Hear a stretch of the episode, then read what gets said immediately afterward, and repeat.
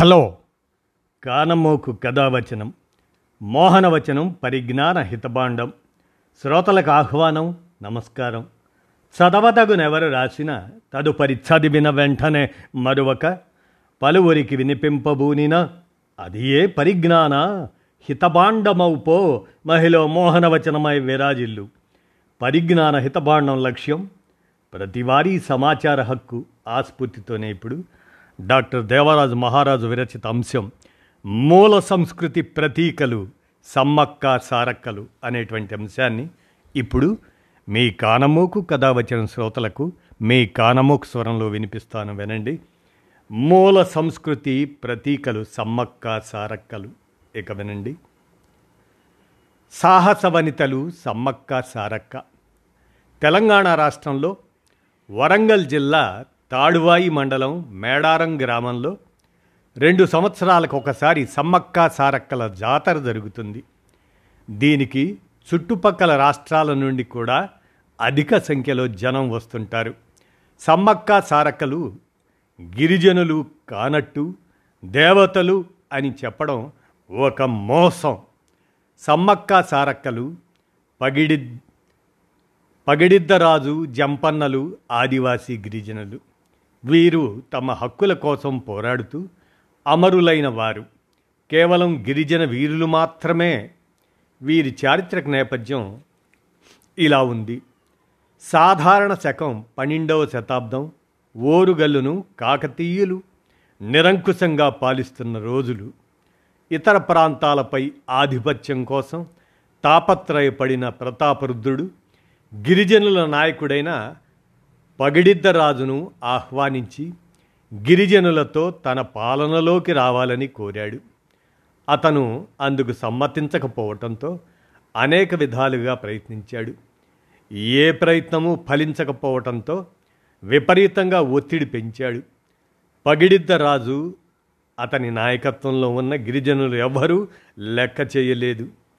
అసహనంతో రగిలిపోయిన ప్రతాపరుద్రుడు తన ఆజ్ఞను అతిక్రమించిన వారికి మరణదండన తప్పదు అని బెదిరించాడు. స్వేచ్ఛగా బతుకుతున్న ఆదివాసీ గిరిజనులు మరొకరి అదుపు ఆజ్ఞలలో వారితో ఉండడానికి ఇష్టపడలేదు. కాకతీయ రాజు ప్రతాపరుద్రుని మాట తిరస్కరించారు. ప్రతాపరుద్రుడు గిరిజనులపై యుద్ధం ప్రకటించి నానాభిభత్సం సృష్టించాడు. వారి జీవితాలని అతలాకుతలం చేశాడు. ఆ యుద్ధానికి సంబంధించిన పూర్వాపరాలు ఇలా ఉన్నాయి. గిరిజనుల రాజైన మేడరాజు పెంపుడు కూతురు సమ్మక్కను తన మేనలుడైన పగిడిద్దరాజుకు ఇచ్చి వివాహం జరిపిస్తాడు. ఆ దంపతులకు సారలమ్మ నాగులమ్మ జంపన్న అనే ముగ్గురు సంతానం. మేడారం పాలకుడైన పగిడిద్దరాజు కాకతీయులకు సామంతుడు. రాజ్యకాంక్షతో ప్రతాపరుద్రుడు మేడరాజు పాలించే పొలబాసపై దండెత్తుతాడు. ఆ దాడి తట్టుకోలేక మేడరాజు తన కూతురు దగ్గరికి మేడారం పారిపోయి అక్కడ అజ్ఞాతవాసం గడుపుతుంటాడు. ఆ సమయంలో వచ్చిన కరువు కాటకాల వల్ల పగిడిద్దరాజు కాకతీయులకు కప్పం చెల్లించలేకపోతాడు. కప్పం చెల్లించకపోవటం ఒక కారణమైతే తన మామగారైన మేడరాజుకు ఆశ్రయం కల్పించడం మరో కారణం. తనకు లొంగిపోనని చెప్పిన పగిడిద్దరాజును ఇక యుద్ధంలోనే లొంగదీసుకోవాలి అనుకొని తన మంత్రి యుగంధరుడితో కలిసి ప్రతాపరుద్రుడు పగిడిద్దరాజుపై యుద్ధం ప్రకటించాడు. తన కొడుకు జంపన్నను తీసుకొని బలగాలను సమాయత్తం చేసి కాకతీయ సైన్యాలను ఎదుర్కొంటాడు పగిడిద్దరాజు వీరోచితంగా పోరాడుతూ పగిడిద్దరాజు గోవిందరాజులు ప్రాణాలు వదిలేస్తారు. దాంతో సమస్య తీరిందని ప్రతాపరుద్రుడు సంబరపడ్డాడు. కానీ ఆ సంతోషం ఎంతోసేపు నిలువలేదు. గిరిజన మహిళలు సంఘటితమై మళ్ళీ విజయ దుందుబి మోగించారు. ఈసారి సమ్మక్క తన కూతురు సారక్కతో కలిసి సారథ్యం వహించింది. అతి పెద్దదైన సుశిక్షితులైన కాకతీయ సైనికులతో గిరిజన మహిళలు గెలవలేకపోయారు. సమ్మక్క సారక్క నాగమ్మ అనేక మంది గిరిజనులు వీరమరణం పొందారు. ఓటమిని భరించలేక జంపన్న దగ్గరగా ఉన్న సంపెంగవాగులో దూకి ఆత్మహత్య చేసుకుంటాడు. ఆనాటి నుండి సంపెంగవాగు జంపన్నవాగుగా పిలువబడుతుంది. కాకతీయుల దృష్టిలో ఇది ఒక సంఘటన మాత్రమే.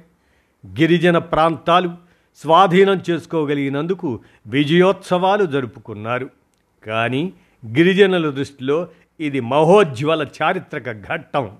బలవంతుడైన కాకతీయ రాజును ఎదుర్కొని తమ గిరిజన అస్తిత్వాన్ని నిలుపుకోవడానికి వీరోచితంగా పోరాడిన సాహసోపేతమైన ఘనకార్యం. అసువులు బాసిన గిరిజన అమరవీరుల్ని స్మరించుకోవడానికి ఏర్పడ్డ గొప్ప అవకాశం. దాన్ని వారు శతాబ్దాలుగా కొనసాగిస్తూ వస్తున్నారు. అదే కార్యక్రమంలో సమ్మక్క సారక్క జాతరగా స్థిరపడింది. కాకతీయులతో పోరాడి వీరమరణం పొందిన పగిడిద్దరాజు సమ్మక్క సారక్క జంపన్నలను రెండేళ్ళకు ఒకసారి గుర్తు చేసుకుంటారు. అదే మేడారం జాతర. ఆ సందర్భానికి చుట్టుపక్కల ప్రాంతాల నుండి గిరిజనులు ఆదివాసులు కొంతమంది గ్రామస్తులు అక్కడికి చేరుకుంటారు.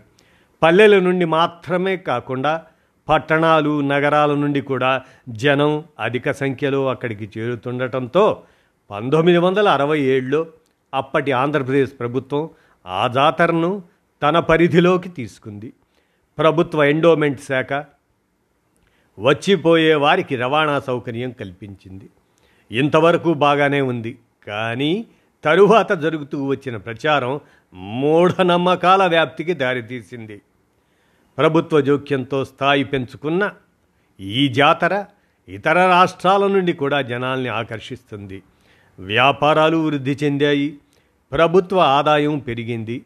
కానీ వాస్తవంగా అనేక అకృత్యాలకు అది నిలయమవుతూ వచ్చింది. పరిసర ప్రాంతాలన్నీ మలమూత్రాలతో కలుషితమయ్యాయి. అధిక సంఖ్యలో వచ్చిపోయే వాహనాలతో అక్కడ కార్బన్ మొనాక్సైడ్ స్థాయి పెరిగి శుభ్రమైన గాలి దొరకకుండా పోయింది. గిరిజన సంస్కృతిని గిరిజన సంస్కృతిగా ఉండనీయక నగరవాసులు దాన్ని ఒక షాపింగ్ మాల్లాగా మార్చారు. అంతకుముందు చుట్టుపక్కల ఉన్న గ్రామాలన్నీ తాగునీటి కోసం జంపన్న వాగుపై ఆధారపడేవి. జాతర వల్ల వాగునీరు మురికి అయిపోవడం వల్ల అనేక గ్రామాలు తాగునీటికై ఇబ్బంది పడుతున్నాయి. కలరా అతిసార వంటి అంటువ్యాధులు వ్యాపిస్తున్నాయి. తమ జీవన స్థితిగతులు గుర్చి ఆలోచించండి అని గిరిజనులు ఎన్నోసార్లు ప్రభుత్వానికి నివేదికలు ఇచ్చారు జనజీవితాన్ని అస్తవ్యస్తం చేసే జాతరలు అవసరమా? అంటే ప్రభుత్వానికి వాటి వల్ల వచ్చే ఆదాయం అవసరం. రెండేళ్ళకోసారి వారం పది రోజులు జరిగే సమ్మక్క సారక్క జాతర అక్కడి ప్రజా జీవితాన్ని నాశనం చేస్తుంది. ఆదివాసీలను వారి విశ్వాసాల్ని ప్రభుత్వ ఎండోమెంట్ శాఖ చాకచక్యంగా దోపిడీ చేస్తున్నట్లుగా ఉంది. మరీ ముఖ్యంగా వీరనారీమణుల్ని దేవతలుగా ప్రచారం చేయడంతో ప్రజల్ని అంధవిశ్వాసాల్లో ముంచి ఎదగకుండా చేస్తుంది. అది చాలా ప్రమాదం. దేశవ్యాప్తంగా వైదిక మతం ఆదివాసీ గిరిజన జానపద సంస్కృతులను ధ్వంసం చేస్తుందనడానికి ఇదొక మంచి ఉదాహరణ. దీనికి మనువాదుల ప్రభావంలో కొట్టుకుపోయిన ప్రభుత్వాధినేతలే కారణం. సమ్మక్క సారక్కలు వీర వనితలు అన్నది జనం మర్చిపోయారు. వారిని కోరికలు తీర్చే దేవతలైనట్టు భావిస్తున్నారు. వారి సంస్కృతికి శ్రద్ధాంజలి ఘటిస్తున్నట్టు కాకుండా ఆనందోత్సాహాలతో పండగ చేసుకుంటున్నారు. ఇలాంటిదే మరొక విషయం విందాం. తమిళనాడులోని ఇరళర్లే తెలుగులో ఇరగాలోళ్ళు అయింది. వీరిది అడవిని ఆధారం చేసుకుని బతికే ఒక ప్రాచీన తెగ. నెల్లూరు ప్రాంతంలో వీరినే యానాదులు అంటున్నారు. వేనాదులు యానాదులే అనాదులు అంటే అనాది కాలం నుండి ఉన్నవారు. వారి వృత్తి వేటాడటం పాములు పట్టడం వీరి వృత్తి. నెల్లూరు ఒక గ్రామంగా ఉన్నప్పుడు అక్కడ అధిక సంఖ్యాకులైన ఇరగాలోళ్ళు నెల్లూరు చెరువుకి ఉత్తరం గట్టున నెలకొల్పుకున్న గ్రామ దేవత ఇరగాలమ్మ కాలక్రమంలో వైదిక మతస్థుల ప్రభావంతో ఆ దేవత ఇరుకళల పరమేశ్వరి అమ్మగా రూపాంతరం చెందింది. గోపురం ధ్వజస్తంభం వెలసి ధూప దీప నైవేద్యాలతో హిందూ దేవాలయం అయిపోయింది నెల్లూరు జిల్లా సూళ్ళూరుపేటలోని చెంగాలమ్మ గుడి కథ కూడా దాదాపు ఇలాంటిదే. యానాదులను కొన్ని ప్రాంతాల్లో చెంచోర్లు అని కూడా పిలిచేవారు. వారు నెలకొల్పుకున్న దేవత పేరు చెంచోరు లేదా చెంచోరమ్మ అని వ్యవహరించేవారు. ఆ పేరే కాలక్రమంలో చెంగాళమ్మ అయ్యింది. ప్రస్తుతం అమ్మ పేరు తెన్కాళీ అమ్మగా మారిపోయింది. ఇక్కడ ఇరుకళల పరమేశ్వరి అమ్మకు అమరిన హంగులన్నీ ఇక్కడ తెన్కాళీ అమ్మకు కూడా అమిరాయి. శ్రీశైలం గుడి చెంచులదే అన్న విషయం అందరికీ తెలిసిపోయింది. అయినా ఇప్పుడు ఈ గుడులేవి చెంచులవి యానాదులవి కావు. వైదిక మత ప్రభావంతో అవన్నీ ఆదివాసీల చేయి దాటిపోయాయి. అంతేకాదు ఒకప్పటి వాటి మూల సంస్కృతిని పోగొట్టుకున్నాయి. ఇకపోతే గోదావరి జిల్లాల్లోని నూకాలమ్మ నూకాంబిక అయింది. తెలంగాణ గ్రామాల్లోని ఎల్లమ్మ ఎల్లమాంబదేవి అయ్యింది ఆదివాసీల జానపదుల గుళ్ళన్నీ హిందూ దేవాలయాలుగా మన కళ్ళ ముందే రూపాంతరం చెందుతూ వచ్చాయి.